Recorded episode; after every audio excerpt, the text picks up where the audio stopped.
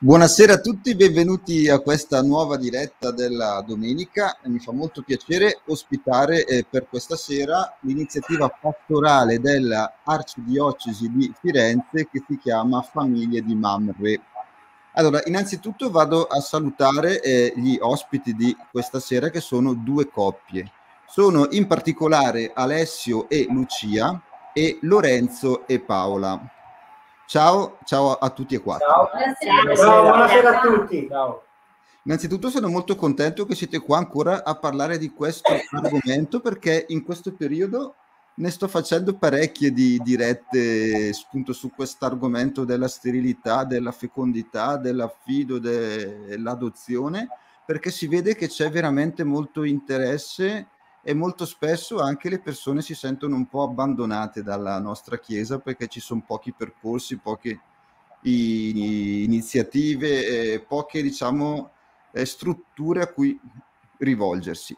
Quindi innanzitutto vi chiederei di raccontarci un po' come vi siete eh, conosciuti e come è nata questo tipo di iniziativa e perché si chiama così, perché io dico la verità, da ignorante un po' non, non la sapevo questa storia, ecco, quindi vi chiedo un po' di raccontarcela, chi, chi vuole di voi quattro.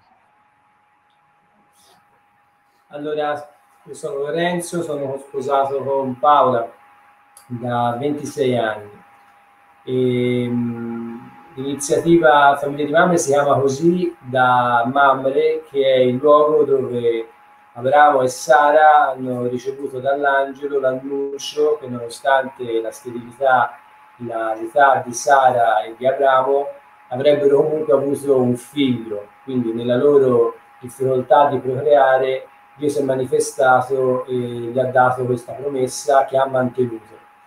E quindi Famiglia di Mamre è un luogo, un posto, una quercia dove potersi rifugiare per poter ricevere questa parola, che non garantisce ovviamente la nascita di, di un figlio, ma un figlio che poi potrebbe essere un figlio che è un desiderio, ma che potrebbe invece essere soprattutto, quello è stato ed è, la nascita di una fecondità spirituale, perché poi ciò che è veramente importante è conoscere Gesù Cristo. Isacco eh, significa risa di gioia, sono le risa dei genitori che più che avere il figlio hanno scoperto, hanno in braccio, abbracciano la prova che Dio c'è, che Dio mantiene le promesse, che Dio ha a cuore la tua vita. E poi i progetti li fa Dio, i progetti li porta avanti Dio e li concretizza Dio. Questo è eh, il motivo del nome di questa iniziativa, che è nata un po' sulla nostra esperienza. E magari noi pensavamo di presentarlo proprio anche raccontando un po' la storia come, che abbiamo vissuto noi, e per cui poi dopo è nata l'iniziativa. Certamente. Sì, quindi io adesso andrei un attimino a chiedere eh, a Lucia come eh, ha affrontato, come ha scoperto, poi come ha affrontato insieme ad Alessio eh, questo problema della sterilità, perché mi rendo conto che quando si viene un po' a scoprire, quando si vive, all'inizio soprattutto è un po' una mazzata. Come avete affrontato questa cosa? Eh? Buonasera. Allora, ehm...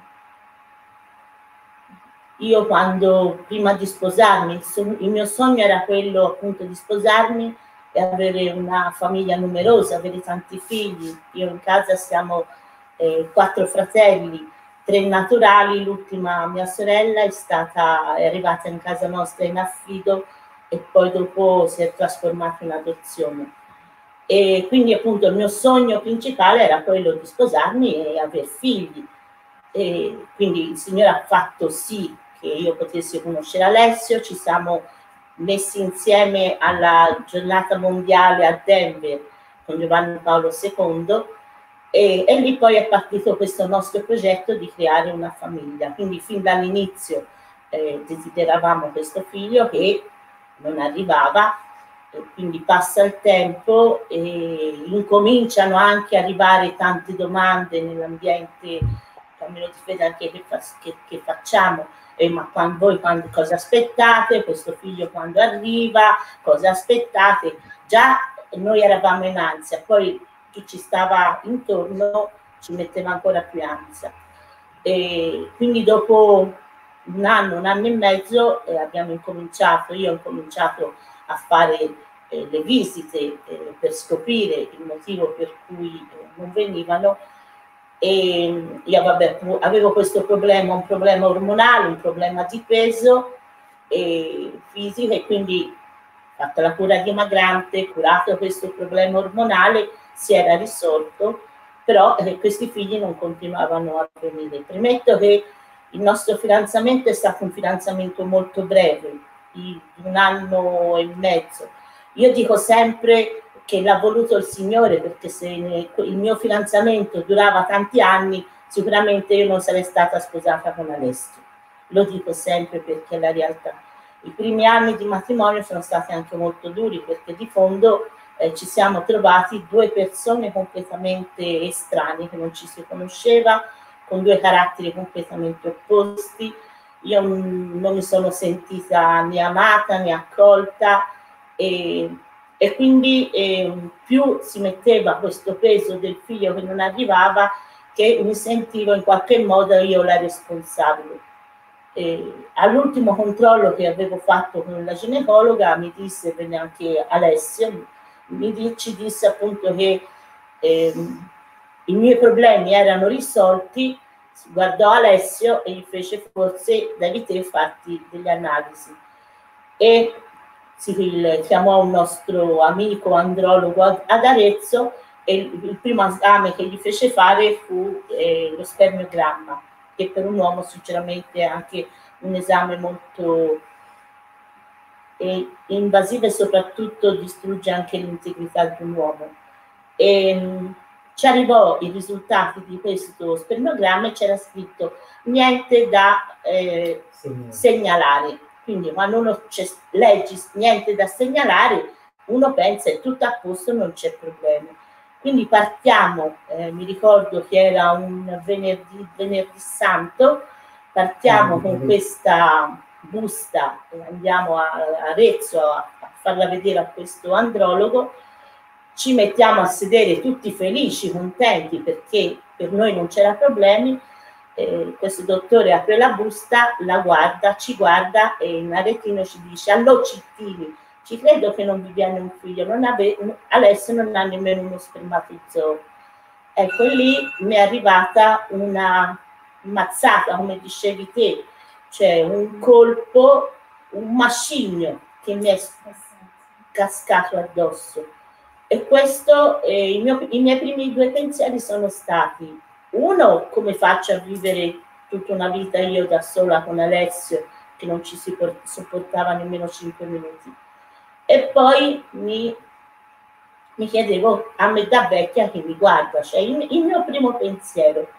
Poi logico è entrata in me una rabbia profonda nei confronti anche di nostro Signore, perché io l'avevo vissuta come una punizione, cioè ho fatto qualcosa di veramente grande da meritarmi una punizione del genere. Sono in una crisi profonda, sia di fede che personale, ehm, vissuta sempre da sola, perché io purtroppo ho un carattere molto chiuso, che le, i miei problemi tante volte, ecco, me li tengo per me. Quindi io mi ricordo, andavo il giorno a lavorare, io sono insegno, sono una insegnante alla scuola dell'infanzia, però a quei tempi facevo solo il dopo scuola, all'elementare. E andavo il pomeriggio a lavorare, il giorno alle quattro tornavo in casa e mi chiudevo con la mia sofferenza, con la mia, eh, senso, il mio senso di, eh, di non aver portato a termine questo progetto che io desideravo. E, e un giorno mi ricordo, eh, avevo la croce davanti al tavolino, presi questa croce e gli dissi: Signore, cioè, eh, ai, mi devi aiutare. Aprì il Vangelo a caso e mi venne: chi è, eh, chiedi e ti sarà dato. E allora dissi: vabbè, ho trovato la risposta. Incominciai proprio a, a, a siglare il nostro Signore: Dio dammi un figlio, Dio dammi un figlio. Era diventato proprio un'ossessione questa frase, e questo figlio naturalmente non arrivava.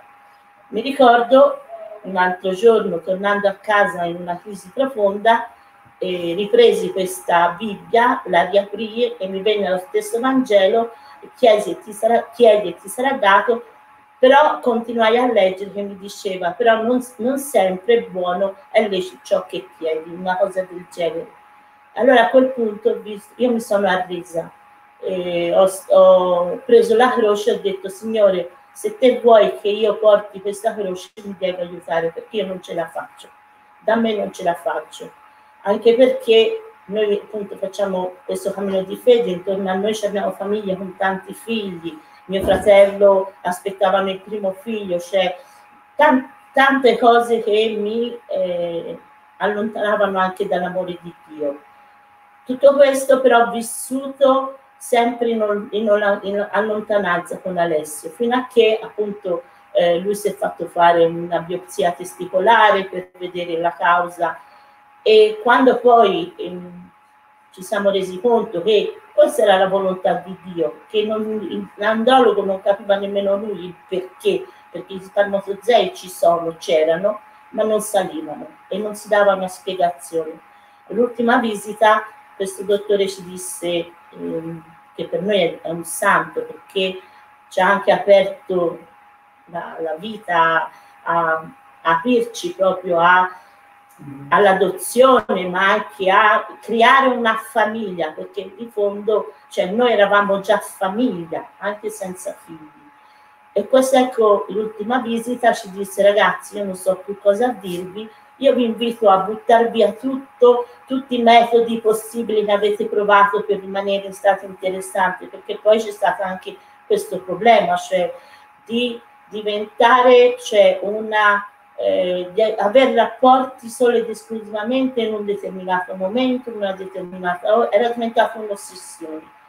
Quindi ecco, ritornando da questa visita, per me è stato come il primo giorno di matrimonio, cioè come se io ritornassi dalla celebrazione del sacramento del matrimonio, ritornassi in casa mia e avessi veramente accolto la frase che noi, quando la domanda, quando il sacerdote ci, ci chiede, siete disposti ad accogliere i figli che Dio vi dovrà, vorrà donare? Ecco, io quella volta ho detto un nuovo sì, perché è vero, cioè i figli sono un dono del Signore, è Lui che... che io l'ho sempre detto, e in quel momento ero proprio convinta che se il Signore ci voleva... C'è un problema con la connessione.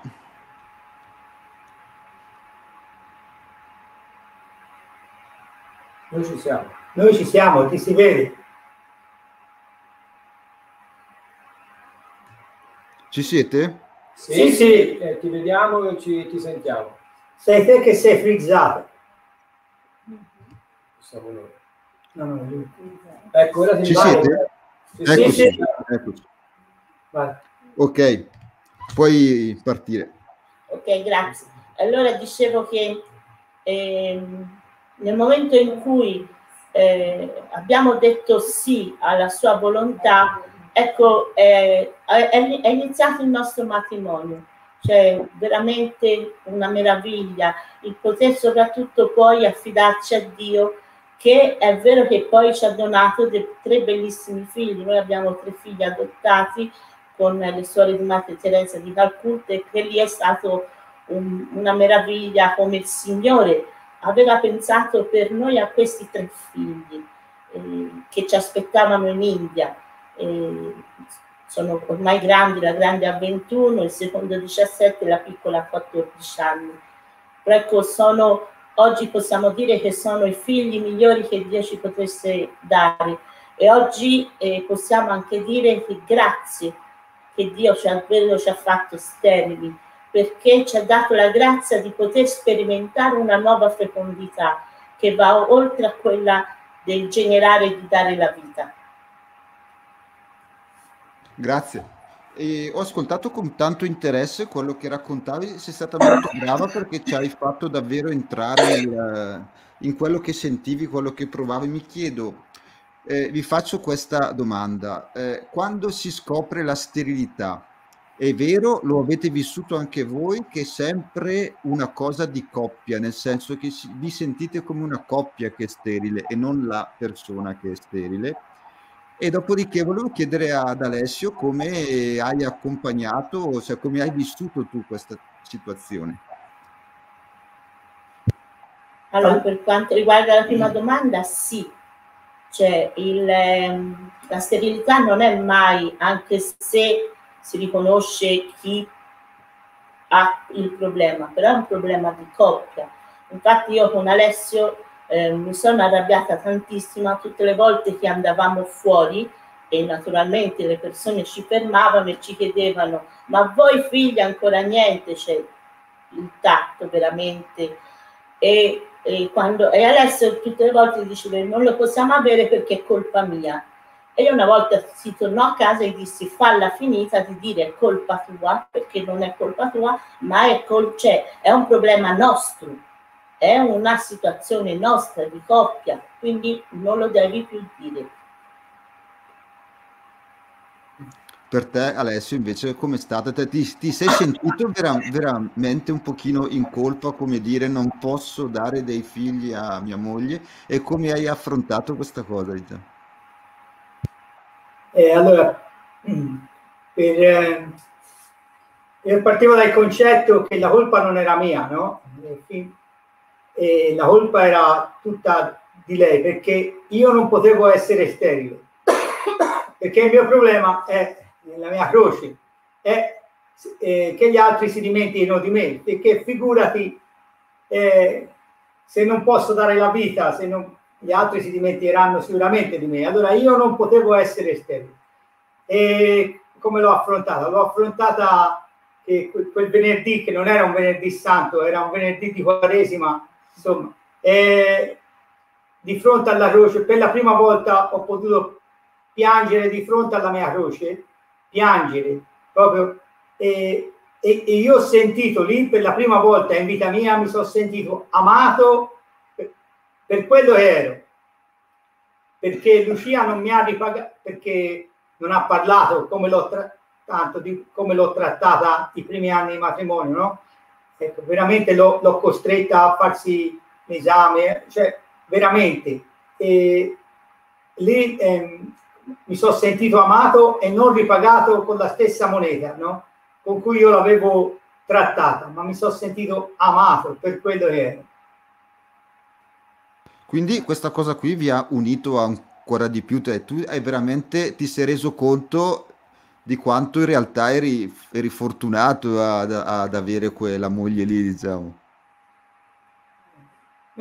Non parlerei tanto di fortuna, ma no, certo, di volontà certo. di Dio, eh, che certo. davvero Grazie, lei era, certo. era la moglie migliore che Dio mi potesse dare. Eh. Bello. Veramente questa, questa storia, e io penso che tutta questa sterilità nostra, di Lorenzo e Paola, si è andata a servire, ma non lo dico per, per, ma per lodare Dio, sia, sia in funzione di quello che stiamo facendo oggi, di tutte quelle coppie che oggi in questo momento vivono la sofferenza della sterilità e possono trovare un aiuto, poveracci come siamo noi, e eh, poi dopo Lorenzo eh, ne parlerà, ne, quello che è Famiglia di Mamre, ecco, un aiuto concreto, cosa che noi all'inizio non abbiamo avuto. Ecco. Ecco, prima di concludere un po' con la testimonianza che appunto ha cominciato Lucia e poi hai completato anche tu, Alessio, volevo chiedervi, mi sembra quasi che ci sia un, un andamento, una storia quasi sta, sta, standard per tutte le coppie, cioè il momento in cui si scopre che veramente ci si arrabbia, con tutti quanti, con l'altro, con Dio, eccetera, fino a quando non si accoglie questa cosa, quindi non si accoglie Dio e allora si comincia ad essere davvero fecondi. Me lo no. confermate? No, no. Cioè, no. non è detto che tutti reagiscano, cioè, poi Paola porterà la sua esperienza, perché vabbè, in alcuni casi lo possono sapere prima o ci sono eh, già persone che sono a conoscenza. E, e ognuno poi riesce anche a elaborare questo lutto in maniera diversa. È logico che eh, sì, in tanti casi c'è questo discorso di sofferenza, di chiedersi il perché a me e non a un altro, il perché questo fatto eh, è successo a me, lo, lo porto a, cioè, a me e non a mio fratello, che anche loro dopo un anno hanno avuto il primo figlio. Cioè, oggi sono consapevole, a me sì, perché, come dice, c'è il nostro sempre, cioè, probabilmente io, a noi avevamo la forza per portare questa croce, mentre altre persone no. Sì. Eh, un'ultimissima domanda: quanto è stata importante e quanto è cambiata la vostra fede in questo percorso? Ma tanto, è stato tanto importante, perché ehm, ci siamo cioè, resi conto che con le nostre forze noi non siamo stati né in grado di non saremmo stati in grado né di portare avanti questo matrimonio, perché eh, proprio lo dice Alessio, grazie a questa sterilità che noi abbiamo potuto creare e instaurare questo matrimonio, e anche come mh, davvero Dio è padrone della nostra vita, cioè è Lui che sceglie per noi se noi accogliamo la sua strada e la sua volontà, perché te l'ho detto prima, c'è questi figli che sono arrivati, eh, è lui che ci ha aperto la strada, è lui che ha fatto sì che eh, nel duemila eh, le sister potessero ancora avere la Toscana come regione per l'adozione internazionale, e poi eh, anche l'ultima adozione, noi siamo venuti via dall'India il ventidue maggio del duemilaotto con il nostro secondo figlio, e una sister ci disse: ma tanto voi tornerete, perché qui c'è una bambina che vi aspetta. La nostra terza figlia si chiama Arciana, è una bimba speciale, una sindrome genetica, lei è entrata in istituto il ventidue maggio del duemilaotto, cioè, quindi c'era proprio, c'è il Signore che ha operato per noi. C'è cioè, davvero un, un disegno che vi accompagna per chi ha gli occhi di vederlo e di leggerlo. Quindi grazie, no? Molto bella la testimonianza, molto forte. Ti volevo chiedere appunto quanti figli ci avevate, i loro nomi, ce l'hai già detto te praticamente, quindi a posto così. A questo punto passerei a Paola. A Paola chiederei un pochino la vostra storia e le adozioni, come è andata. Eh. Sì, eh, buonasera intanto. Devo premettere che è bellissimo stasera per me ascoltare Lucia e Alessio, ed è una cosa strana perché li ho ascoltati, non so, dozzine di volte, ma non, non esagerando. Ma eh, questa pandemia e eh, tutto quello che ha comportato ci ha tenuto lontani per un po' di tempo, lontani dal nostro, dalla nostra chiamata, che è quella di annunciare l'amore di Dio attraverso fatti scomodi, e lo facciamo in Famiglie di Mamre come una chiamata, per me eh, a volte piuttosto scomoda, ma tutte le volte vedo che è eh, efficace, che porta molto frutto in me. E stasera cioè, ascoltavo loro, cioè, ma che bello, cioè, bisogna davvero, ma che, che arrivi questa, questa buona notizia alle, alle persone che, sembra scontato, però uh, io, e penso con me molti, eh, ho il vizio di abituarmi a tutto, no? Quindi l'ho ascoltato tante volte, ma stasera l'ho ascoltato con stupore, questo mi ha fatto piacere. E mentre loro parlavano, uh, quindi ripensavo anche a quella che è la mia testimonianza, la nostra, la nostra storia, con, con stupore, soprattutto legata alla loro, perché eh, siamo uh, due famiglie diversissime, persone proprio diverse, con uh, questa uh, sofferenza comune, e anche poi delle incidenze, se esistono incidenze, ma noi ci siamo sposate, sposati a un mese di distanza. Alessio e Lucia non erano al nostro matrimonio perché era un viaggio di notte, se non sbaglio, ma c'eravamo.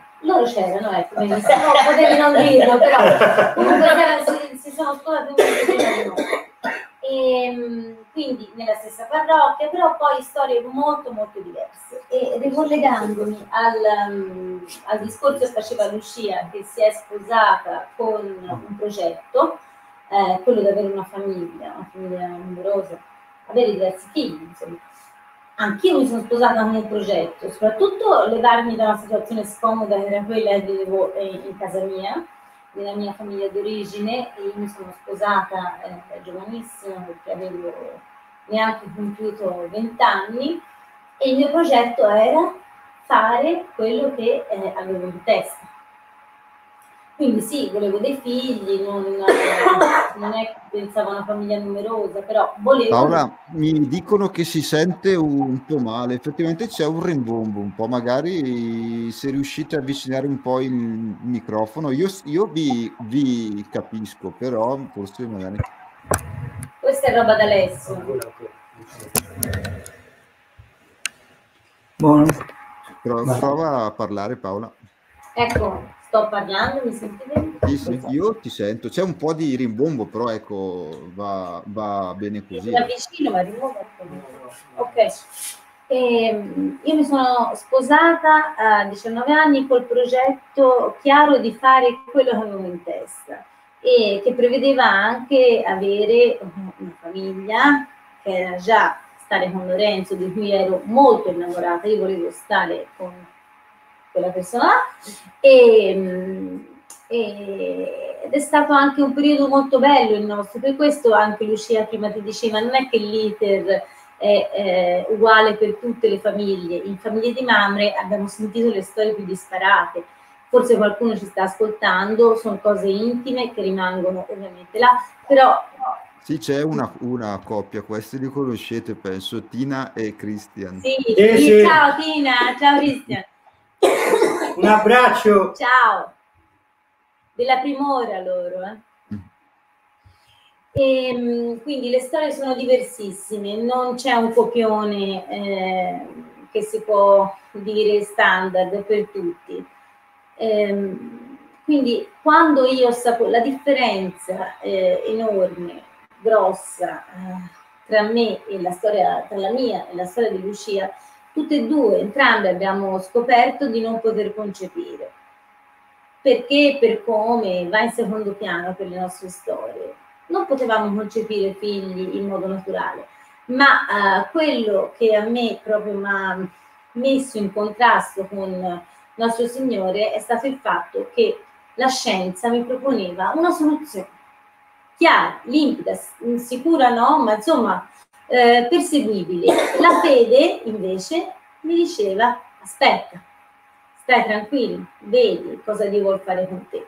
E eh, adesso eh, noi siamo sposati da ventisette anni, mh, vedo, cioè posso davvero testimoniare che è stata una grazia enorme avere accanto un marito eh, fedele al magistero, a quello che la Chiesa eh, ci consiglia, ci consigliava Di, di fare, perché questo uh, ci ha portato a, a, ad essere la famiglia che siamo oggi. E eh, Alessio dice a fare quello al il ministero che facciamo. A me forse boh, mh, ventisette anni fa no, sicuramente mh, non, non l'avrei scelto, però c'è una storia di fedeltà uh, che Dio ha fatto con noi, passando da, da varie tappe eh, e, e comunque alla fine mi sono innamorata anch'io di questo magistero e mh, ho, ho sentito realmente che eh, c'era una verità profonda al di là della legge, al di là di quello che io contestavo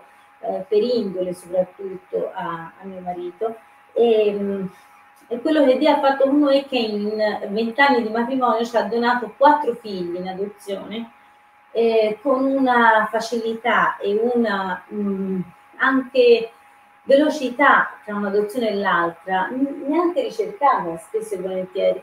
E, e questo a me fa dire che eh, fa proprio sentire nel cuore che quei figli là erano quelli che Dio ha preparato da sempre per noi. E questo io posso dire a, ai miei figli quando vedo con gli occhi smarriti che eh, si sentono un po' anche vittime di, del caso, cioè posso, sono qui ma potrei essere altrove, no, possiamo dire loro, no, non potevi essere altrove perché Dio ti ha pensato da sempre prima di, di tesserti nel seno della madre che ti ha concepito per stare in questa famiglia, con tanti difetti, ma non per intercalare, veramente con tanti difetti. E, e questo li rassicura davvero. Ma perché li rassicura? Perché è la verità, io lo sento e loro lo sentono e possiamo dirglielo perché lo, lo, ne, siamo, ne siamo certi. E, ehm, e poi è arrivato Tommaso, Tommaso oh, il quinto figlio, sì, Tommaso l'ultimo figlio è arrivato dopo, colpo di coda, perché per noi era, cioè anche le nostre forze fisiche e, per noi era con Mattia Tuan, che è il nostro quarto figlio, che viene dal Vietnam, che non ha dormito per circa due anni, e cioè, cioè, proprio eravamo sfiniti, ma il Signore ci ha chiamato a cogliere Tommaso uh, in età adulta, sì, adulta, e, e Tommaso, che oggi ha cinque anni e mezzo, Um, è, eh, è stato è arrivato a casa in una settimana, perché i bambini cosiddetti speciali in realtà um, non hanno la fila per, eh, per arrivare per, come richiesta, e, e quindi in una settimana dal, da quando noi abbiamo saputo dell'esistenza di questo bimbo e abbiamo detto il nostro sì in accordo con i figli grandi, perché i più piccoli erano solo contenti che arrivasse il neonato, Tommaso è arrivato a casa e razionalmente noi abbiamo fatto una cosa folle, abbiamo detto un sì eh, contro ogni razionalità, e, ma le grazie di cui siamo stati inondati con l'arrivo di Tommaso sono state, eh, ci vorrebbe un'ora per raccontarle, e, e dunque possiamo solo rendere grazie a Dio. Penso insieme ai nostri figli che, che si sono stretti intorno alla fede, che fanno sacrifici, che si adoperano i, i nostri primi quattro figli per, per la sua cura, per, per quello di cui ha bisogno. E, e adesso oh, veramente leggendo la storia che Dio ha fatto con noi, che ha fatto Lui con noi, perché noi abbiamo detto sì ogni volta, per cinque volte abbiamo detto sì, poco altro. Perché tutto è arrivato, tutto, veramente tutto.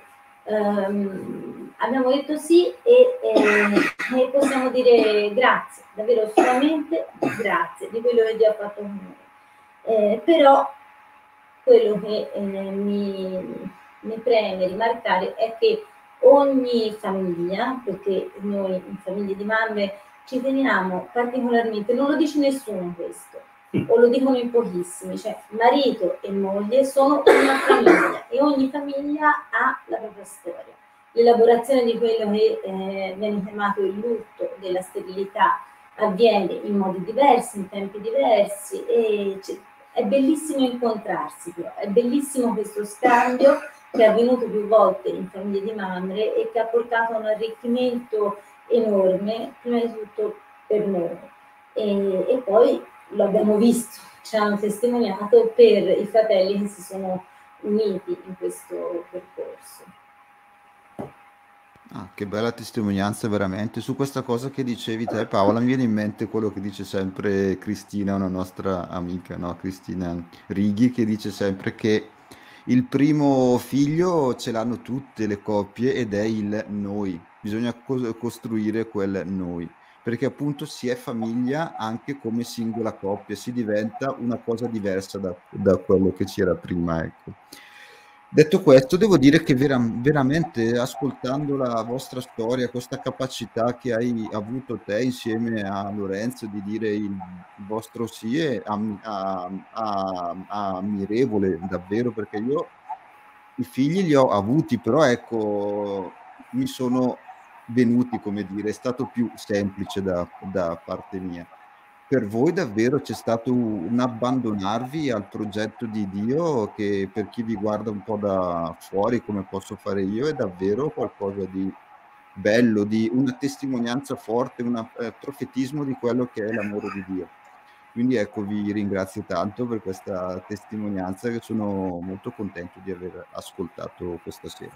Adesso ripasserei un attimo la parola a Lorenzo, perché avevamo incominciato a raccontare cos'era questa iniziativa. volevo chiedervi ancora come è nata e soprattutto chi sono le coppie che si rivolgono a voi, che eh, tipo di sofferenza hanno, se riuscite a capirli tutti, perché hanno più, più o meno lo stesso percorso che avete fatto voi, anche se mi avete detto che tutte le coppie sono diverse, ecco, nella, nell'affrontare questa cosa. Volevo chiedere un po' a te, Lorenzo. Sì, eh, non solo tutte le coppie sono diverse, ma tutte le persone sono uniche davanti a Dio e hanno una propria esperienza, una propria storia. E come io e Paola, Alessio e Lucia, siamo unici di fronte a Dio, e questo noi di cui parlavi è una scoperta che si fa nel matrimonio, grazie all'azione dello Spirito Santo, ma anche con un'adesione, una volontà personale di aderire e di partecipare, perché se ognuno fa la sua vita, se non c'è questo noi, se non c'è un dono che poi rifluisce verso la persona, questa scoperta non c'è, non avviene. Allora le coppie che, che arrivano sono di tutti i tipi, perché anche abbiamo, abbiamo avuto coppie anche che si affacciavano alla fede in quel momento, coppie che invece eh, sono minate nel, nel rapporto, come è successo a noi, eh, perché adesso eh, è tutto anche abbastanza, nonostante eh, testimonianze abbastanza concrete, però è tutto edulcorato dall'aver eh, scoperto la grazia di Dio, averla vissuta.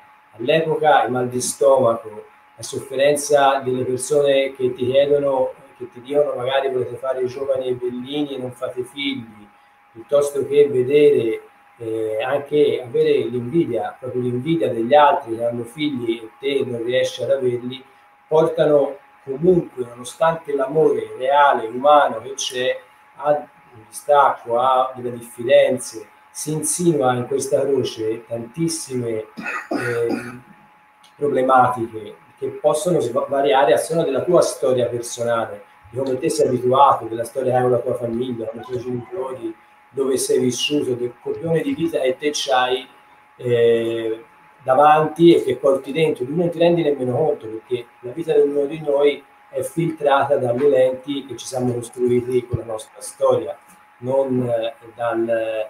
Eh, non siamo così nati come un, un filo d'erba all'improvviso. Arriviamo a questa croce con i nostri occhi e con la nostra storia, che non è mai limpida, nel senso che è sempre filtrata e mediata da eh, pubblicità, amici, come sei stato cresciuto, in cosa credi e come vedi le cose, come le affronti. Per esempio, anche nel nostro matrimonio, diceva Paola, io ero più, passatemi il termine, legalista, bacchettone, e molto legato a quella che è la tradizione della Chiesa, perché vengo da una famiglia estremamente religiosa.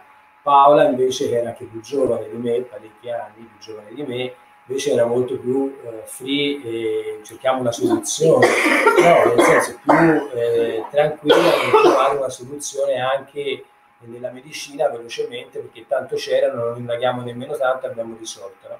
Quindi in questo c'era bisogno, c'era bisogno, e non l'abbiamo sinceramente trovato, di un posto che ci potesse aiutare a far luce su queste cose. Eh, non c'è un luogo ai nostri tempi, perlomeno. C'è il direttore della pastorale familiare che al paragrafo centotredici, lo ricordo molto bene, dice che è necessario trovare nella Chiesa persone che sostengano le coppie che sperimentano il dramma della sterilità, perché sono coppie che vanno seguite, aiutate, affrontate. Noi, sinceramente, al di là di amici, eh, preti, amici ateisti, che però non erano formati sull'argomento, ma che erano eh, di buona volontà, certamente avevano fatto un'esperienza di fede fortissima, hanno saputo in qualche maniera indirizzarci a leggete le umane vite, leggete la Gaudium, la Gaudium et Spes, però non tutti hanno poi le spalle o la cultura o la, le capacità di poter capire e leggere cose di questo tipo. Sicché, cosa è successo? Quando noi abbiamo potuto sperimentare la grazia del nostro Signore attraverso questo nostro anche sofferto cammino di fede, eh, anche noi abbiamo avuto in particolare una, una chiamata a Lourdes, siamo andati a Lourdes a portare a Maria questa nostra sofferenza, e abbiamo potuto sperimentare questa grazia, perché è lì che è nata questa nostra vocazione, insieme anche a mio fratello e sua moglie, anche loro eh, famiglia adottiva, abbiamo sentito questa chiamata all'adozione, e da qui è nata la storia che ha raccontato Paolo. Però eh, abbiamo sentito che ci è mancato un luogo, un posto dove ci fossero persone della Chiesa formate in grado di capire la nostra storia, aiutarci a vedere perché ci sono certe ferite che ti impediscono, per esempio, di capire tua moglie, perché io fino in fondo la sofferenza di Paola non, non l'ho mai capita davvero, forse, forse da uomo non la capirò mai cosa significa per una moglie non poter gestare, non poter portare il proprio figlio nel grembo, che è la cosa più naturale per una donna.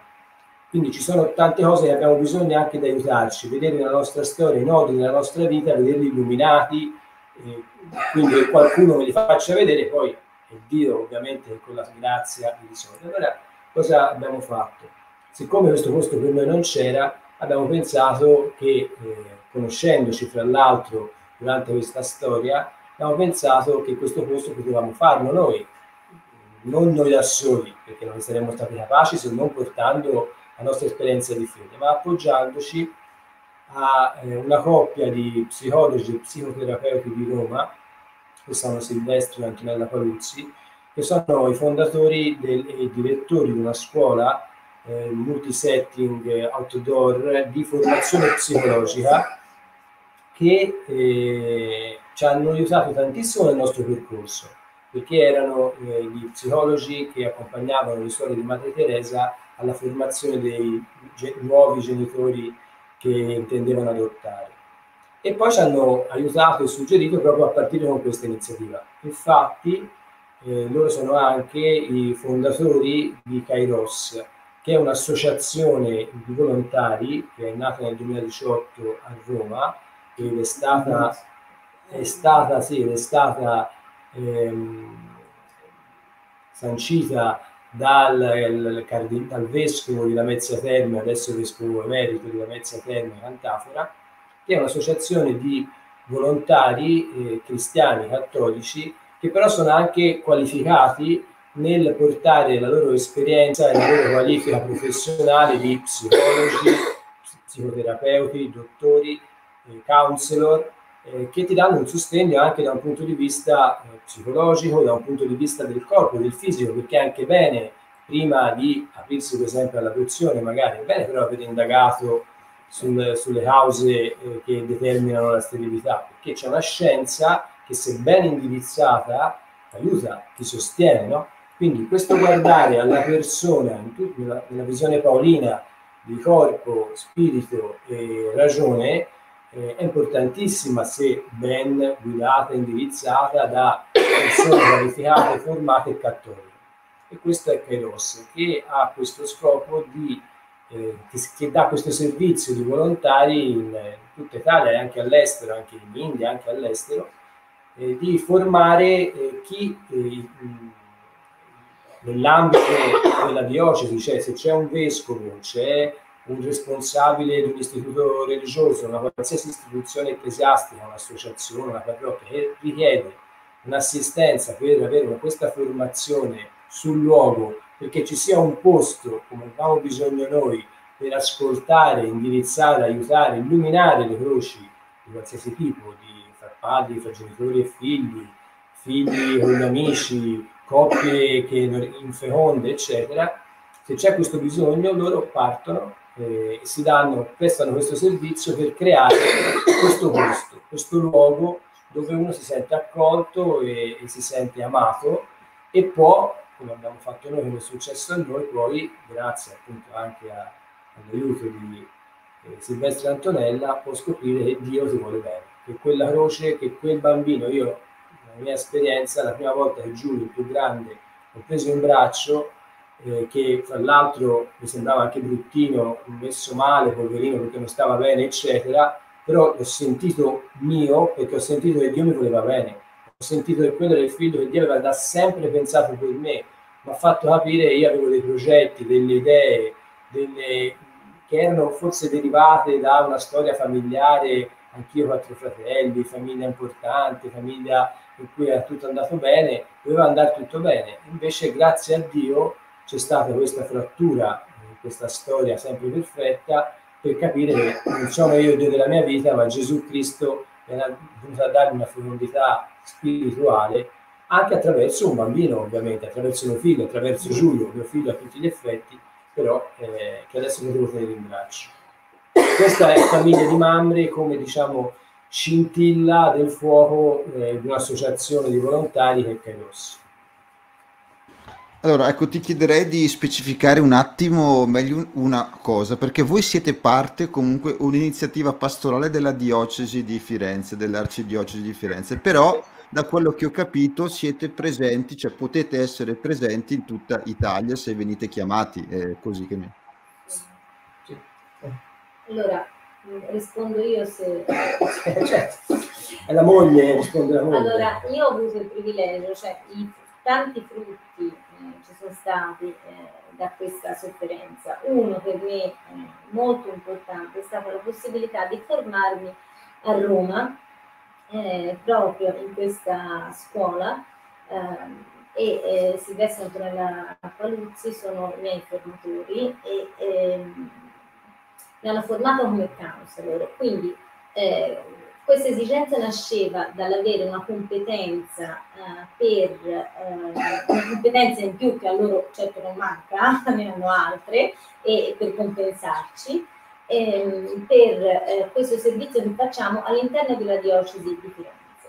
E all'interno della, della diocesi di Firenze c'è Famiglie di Mamre, con, eh, che è una realtà molto piccola, intima, intima, proprio intima. Noi vogliamo e, e vediamo che lo Spirito Santo ci ha sempre ispirato a, a questo, tre, quattro coppie e noi, e, per, e un sacerdote eh, che, ci, che è sempre con noi, che, ci, che, ci, che testimonia la fedeltà alla, a, al Magistero e tutto, e, e questo è Famiglie di Mamre nella diocesi di Firenze. Adesso oh, poi in Kairos, che eh, i miei formatori, eh, nos, i nostri amici, Silvestro e Antonella, eh, definiscono oh, ospedale d'accanto. Allora, no, Kairos va dove, là dove c'è bisogno. C'è bisogno a Imola, c'è bisogno a Perugia, a Perugia e Kairos va in via delle persone formate, formate eh, per esperienza e formate nella scuola eh, per eh, dare una parola, una formazione, e poi si chiude lì l'ospedale, poi mh, tornano da dove sono venuti. Ospedale da campo, dove le persone possono trovare rifugio. È molto, c'è questo richiamo alla quercia, alla quercia di Mamre. È una realtà molto più vasta, eh, informazione, questo è molto bello perché eh, è in itinere, eh, che però eh, una è eh, qui a Firenze dove noi siamo, l'altra va dove Dio ci chiama, dove Dio chiama a, a, a servire.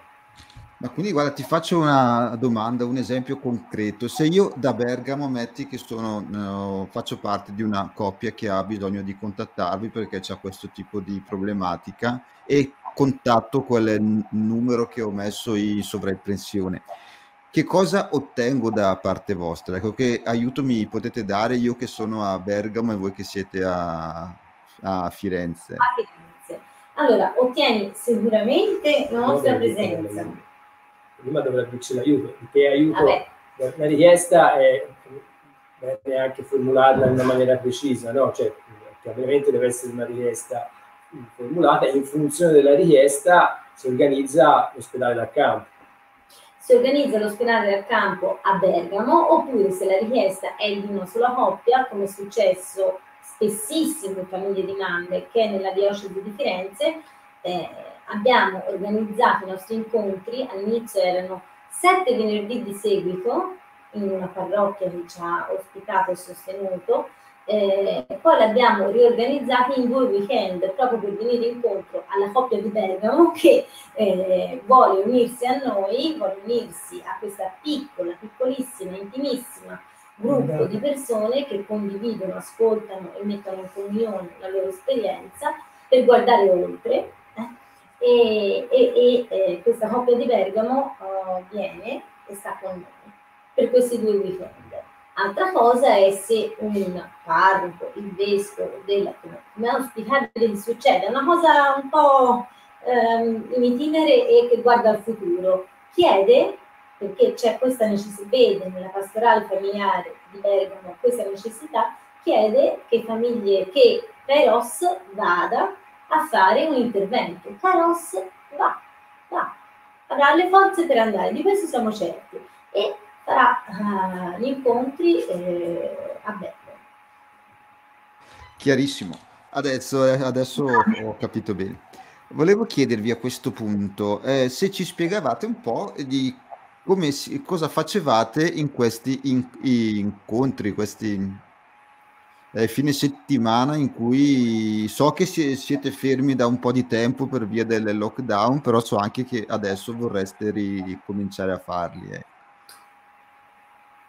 Eh, molto semplicemente, allora, eh, al centro, come diceva Lorenzo all'inizio, al al centro della, della, della nostra eh, lealtà c'è la parola di Dio, no?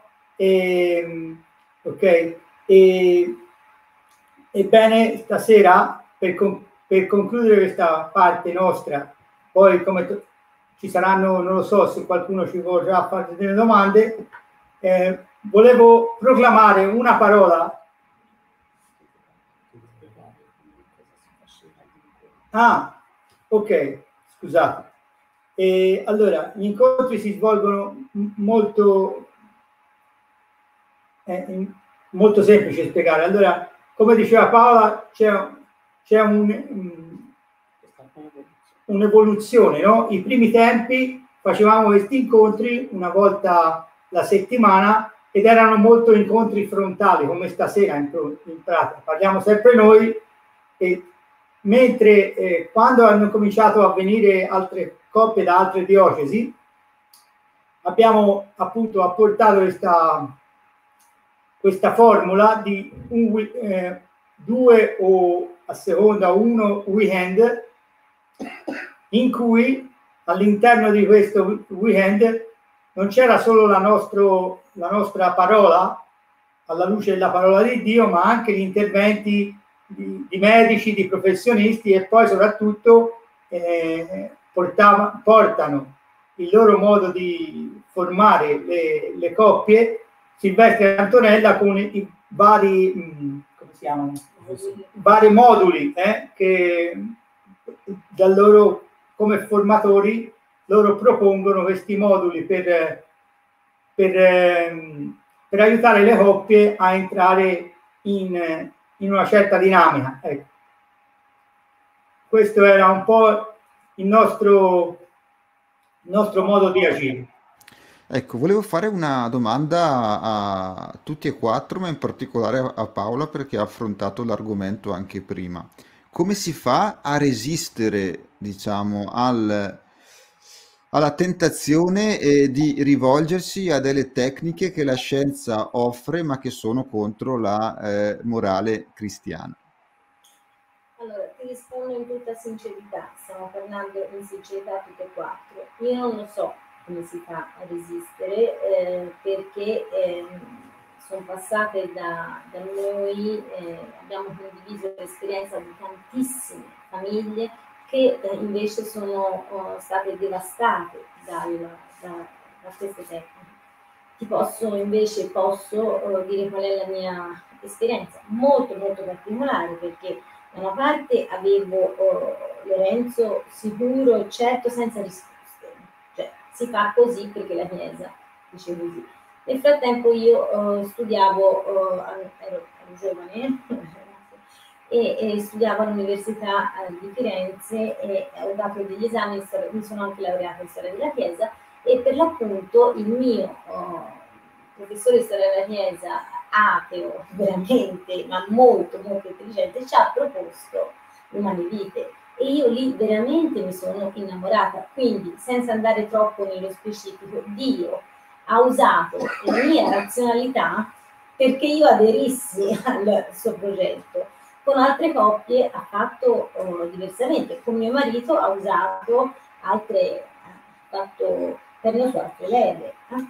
Ma alla fine c'è una verità di fondo. Come si fa? Ci si fida. Ecco, io penso che eh, la parola chiave sia la fiducia in una Chiesa madre. Se tu hai sperimentato che eh, c'è una Chiesa che ti dà delle indicazioni perché ti ama, per il tuo bene, allora ti puoi fidare. E questo voglio dirlo, in Famiglie di Mamre sono arrivate donne, soprattutto mogli, devastate, devastate, per cui ho potuto semplicemente dire grazie Signore, grazie che mi hai preservato da questo, perché io questo volevo, questo io volevo, figlio o non figlio in braccio, come dicono uh, negli ambulatori di fecondazione assistita, figlio o non figlio in, in braccio, io sarei passata da là, grazie Signore. Antonio, io aggiungo a questa domanda anche il fatto, cioè è vero che alla fine è l'abbandono quello che ci salva in tutto, perché Dio sa cosa è buono per la nostra vita, al di là della nostra razionalità, intelligenza, preparazione. Dio guarisce, l'uomo può illuminare, può far vedere le ferite, può far vedere cosa c'è che non va, ma chi l'uno che guarisce profondamente in una sofferenza come quella della sterilità è Gesù Cristo.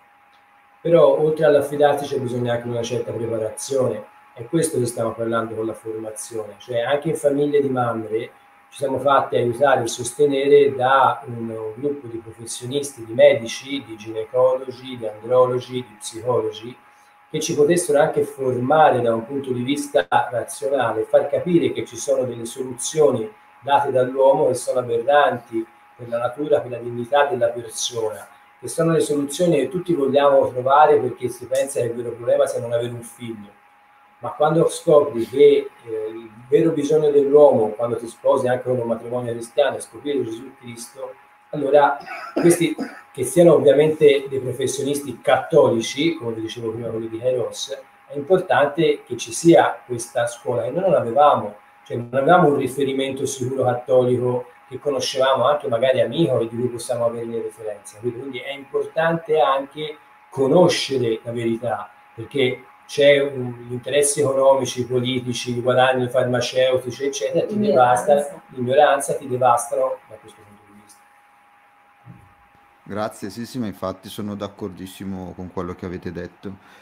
Eh, a questo punto passerei la parola ad Alessio per la parte finale di questo incontro. Intanto vi ricordo che se avete domande da porre appunto ai nostri ospiti, fatele pure che alla fine le farò tutte. Bene, allora nello stile di Famiglie di Mamre, di Kairos, eh, ora proclameremo una parola e cercheremo di, di dare Una, una luce a quest, attraverso questa parola a, a questa serata eh? Dal Vangelo di Giovanni. Dopo questi fatti Gesù si manifestò di nuovo ai discepoli sul mare di Tiberiade e si manifestò così: si trovavano insieme Simon Pietro, Tommaso detto Didimo, Natanaele di Cana di Galilea, i figli di Zebedeo e altri due discepoli. Disse loro Simon Pietro: io vado a pescare. Gli dissero: veniamo anche noi con te. Allora uscirono e salirono sulla barca, ma quella notte non presero nulla. Allora si parla in questa prima, prima parte dopo questi fatti. Quali sono questi fatti? Sono che Gesù è stato crocifisso. Tut, tutti aspettavano che questo liberasse Israele e invece è così. E invece non è così. Gesù è stato crocifisso, è stato messo in una tomba e Pietro fa una cosa. Dice: io torno a pescare, perché di fondo era l'unica cosa che gli riusciva. Allora, quando nel matrimonio arriva un fatto come la sterilità, eh, in cui tu perdi la speranza, in cui perdi la certezza che sei un figlio di Dio, che Dio ti ama così come sei, di fronte a questo lutto, che succede? O personalmente nella coppia, o come, o come coppia, torniamo a pescare, cioè torniamo a fare quello che, che forse si pensa ci riesca meglio e, e, ci, e ci dia più soddisfazione. Alla fine pensiamo che forse lì, eh, a pescare lì, ci, ci dia la vita e ci riempia il vuoto che abbiamo. Ma alla fine, dice, uscirono, salirono sulla valica, ma non presero nulla, perché eh, io e Lucia, Lorenzo e Paola, ma molte coppie abbiamo incontrato, l'abbiamo sperimentato, che sulle nostre forze non, pre non abbiamo preso nulla.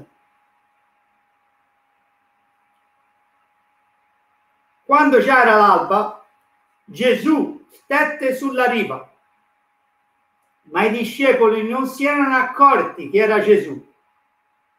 Allora Gesù disse loro: figliuoli, non avete nulla da mangiare? Gli risposero: no. Allora egli disse loro: gettate la rete dalla parte destra della barca e troverete. La gettarono e, e non riuscivano più a tirarla su per la grande quantità di pesci. Allora quel discepolo che Gesù amava disse a Pietro: è il Signore. Parola del Signore. Gloria a Dio Cristo. Allora c'è Gesù che è su un'altra riva. Ecco, questo è importante, vedere la riva, vedere un orizzonte nuovo. Eh, molte volte a queste coppie, anche Silvestro e Antonella lo, lo, lo dicono sempre, siamo su un crinale, su un crinale in cui ci dobbiamo abbiamo alle spalle tutta la nostra storia, tutta la nostra sofferenza, tutti i nostri nodi, eh? E abbiamo davanti una storia nuova. E questi erano i discepoli, cioè Gesù è sull'altra riva, su questa storia nuova, e che sta aspettando me e te e tutti voi in questo momento state ascoltando, e che siete in una sofferenza e che manco lo dite ai vostri genitori o ai vostri amici più stretti, perché questo l'abbiamo passato noi sulla nostra pelle. E allora lì, lì arriva Gesù nel tuo matrimonio e magari in questo momento non stai pescando niente. Gesù arriva e ti dice: getta le reti dall'altra parte. C'è un orizzonte nuovo dall'altra parte del crinale, dove ti sta aspettando la volontà di Dio, dove Gesù Cristo risorto ti sta aspettando per incamminarti dove? Verso la vetta, che è Lui, che è Gesù Cristo stesso. Ecco, infatti non l'ho letto, ma quando Giovanni gli dice è il Signore, Pietro si spoglia, lascia tutto, lascia tutti i suoi progetti. Ecco, come questo siamo chiamati noi stasera, eh? Di fronte a questo, lasciare i nostri progetti, il, il figlio immaginario, per andare incontro alla volontà di Dio, perché tutti noi possiamo essere fecondi incontrando l'amore di Gesù Cristo. Ho finito. Amen, grazie. E eh, c'hai la stoffa del predicatore, eh? No, beh, volevo, è già un'ora e cinque che siamo in diretta, quindi farei queste due, eh, più che domande, sono delle affermazioni, dei, dei saluti da Roberto, che conosco anche io, che saluto. Sono di Vicenza, ringraziamo Dio per aver incrociato il nostro cammino di coppia con Mamre. Un abbraccio a tutti, Roberto ed Emanuela, lo saluto anche io. Ciao ragazzi. Ciao Roberto, ciao, ciao Emanuela. E poi c'è la Vigna che ci segue sempre, non manca mai, e questo mi fa molto piacere, la saluto anche lei. Grazie per le vostre bellissime testimonianze. Io semplicemente volevo chiedere ad entrambe le coppie come vi siete conosciuti, come avete capito che eravate fatti l'uno per l'altra, grazie. Perché voi dovete sapere che la Vigna sta ancora aspettando la persona giusta, quindi vuole capire come conoscerla, come riconoscerla. Come abbiamo capito di essere fatti una no, coppia no. per l'altra. eh, posso dare la, come ci siamo conosciuti, a parte il cammino di fede che facciamo. Eh, Appunto, eh, Alessio era il tipico bel ragazzo guardato da tutte, e io mi ritenevo lui, lui. e io mi ritenevo non alla sua altezza per il mio figlio, per le mie anche insicurezze eccetera. E quando siamo partiti appunto per la giornata mondiale dei giovani a Denver con Giovanni, con San Giovanni Paolo secondo, la, la catechista che ci accompagnava ci disse: eh, vi invito a vivere questo pellegrinaggio questo, come un film, voi vi mettete a sedere e lasciate che Dio, che il Signore conduca questo viaggio. E io mi ricordo che dopo questo incontro tornai a casa, in camera mia, mi mise a sedere e gli disse, e gli disse ascolta, eh, parliamoci chiaramente, te sai qual è il mio sogno, quello di sposarmi e farmi una famiglia, ma se te vuoi che io entri in monastero, parta missionaria per qualche parte o rimanga così, me lo devi far vedere, perché ho ventitré anni, mi devi far vedere cosa vuoi dalla mia vita. Quindi io sono partito con pellegrinaggio con questo desiderio. Dopo l'incontro eh, con Giovanni Paolo secondo, la messa e tutto, Eh, abbiamo fatto un incontro col fondatore del cammino neocatecumenale e mh, fece la chiamata per, oh, per la vo vocazionale e io in quel momento dissi: va bene, Signore, mi vuoi che io mi alzi per farmi suora? Faccio anche quello. Cioè, nel momento in cui appunto ci fu questa chiamata ci si scambiò lo sguardo, io con lui, ma fu, cioè, ci si trovò anche a sedere accanto, che eravamo a sedere da due parti opposte. Poi dopo, il giorno dopo, ci siamo dichiarati. Quindi ecco, cioè, è proprio stato il Signore che fin dal ha voluto questo matrimonio, cioè che noi due fossimo una famiglia, che noi due appunto fossimo una coppia stelle, che noi due si riuscisse ad avere questi figli come dono e poter poi aprire questo percorso, come diceva anche Paolo e Lorenzo, che per prime abbiamo sperimentato che non c'era un posto dove poter prendere ossigeno, perché eh, ci si sentiva profondamente soli. Eh, è vero, c'è che appunto sì, questo cammino di fede, ma di fondo eh, non ci si sentiva capiti fino in fondo, perché eh, ehm, perché se noi si dice sempre, se io sono incinta e vado fuori e trovo un'altra ragazza, è stato interessante, mi ci fermo, mi ci fermo a parlare di quanti mesi sei, cioè, ma se io e Alessio andiamo fuori e si trova un'altra coppia soli, non è che io mi metto a dire, oh, ma anche te non hai figli. Quindi c'è la sterilità, è una situazione, come diceva Alessio, dove si vive in silenzio questa sofferenza, dove ci si nasconde anche, non, perché non ci sentiamo capiti. Comunque, se ci siamo sposati noi, c'è speranza per tutti.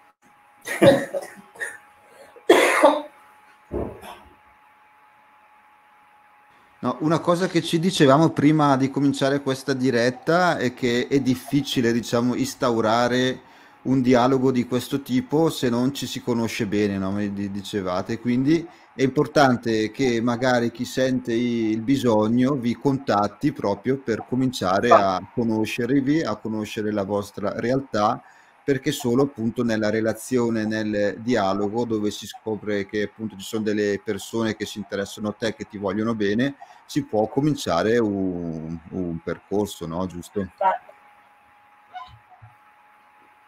Invitiamo chiunque a contattarci, che vive senza, sapendo che non, rimane una cosa intima, ecco.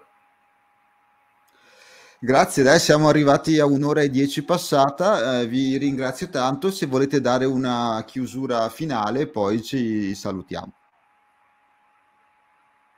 La chiusura la dà Alessio, eh, io credo che se c'è una cosa che non farei è rispondere a un invito a Facebook eh, o anche a qualche messaggio. Io spesso mi fido soltanto per passaparola o cose del genere, quindi eh, quello che vi invitiamo invece è a fare un po' diversamente, no? Questa sofferenza è così profonda che è anche un segno verso il Signore quello di provare a fare qualcosa di diverso, magari andando dal parroco a, a parlare col parroco dicendo che c'è questa realtà, il parroco chiama la diocesi di Firenze, cioè per avere questa anche libertà di non pensare chissà dove vada a finire, ma che siamo in un ambito assolutamente all'interno della diocesi di Firenze, ma quindi all'interno della Chiesa Cattolica, e quindi avere la garanzia che eh, quello che andate a cercare è un qualche cosa che vi offre la Chiesa, ecco, fatelo,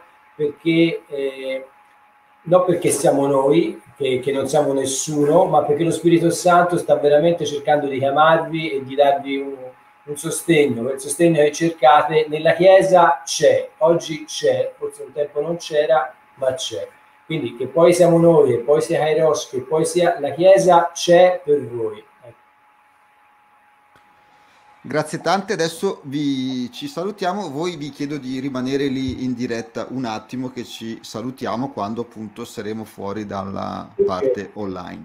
Intanto eh, approfitto di quello che ci scrive Lavinia per dire che è vero, in questi mesi siamo entrati in contatto con tante realtà molto belle all'interno della Chiesa, della famiglia, che ci fanno vedere proprio come la creatività e la fantasia di Dio tirano fuori delle cose eccezionali e bellissime. Anche io resto sempre molto ammirato e sorpreso, ecco, dei frutti che ci possono essere all'interno della Chiesa, partendo proprio da, da dei percorsi che sono molto diversi l'uno dall'altro. Tipo ad esempio tra qualche giorno dovrei incontrare sempre in diretta Marcello Belletti, che lui ha sette otto figli e rac rac racconta di, di questo, no?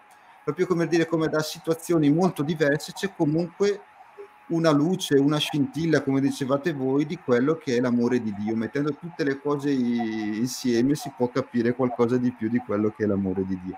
Quindi grazie anche a voi di, di questa sera, di questa diretta. Vi saluto a tutte le persone che ci stanno segu- eh, seguendo e ci vediamo alla prossima diretta. Ciao ciao. Ciao, ciao, ciao a tutti. Noi ci siamo.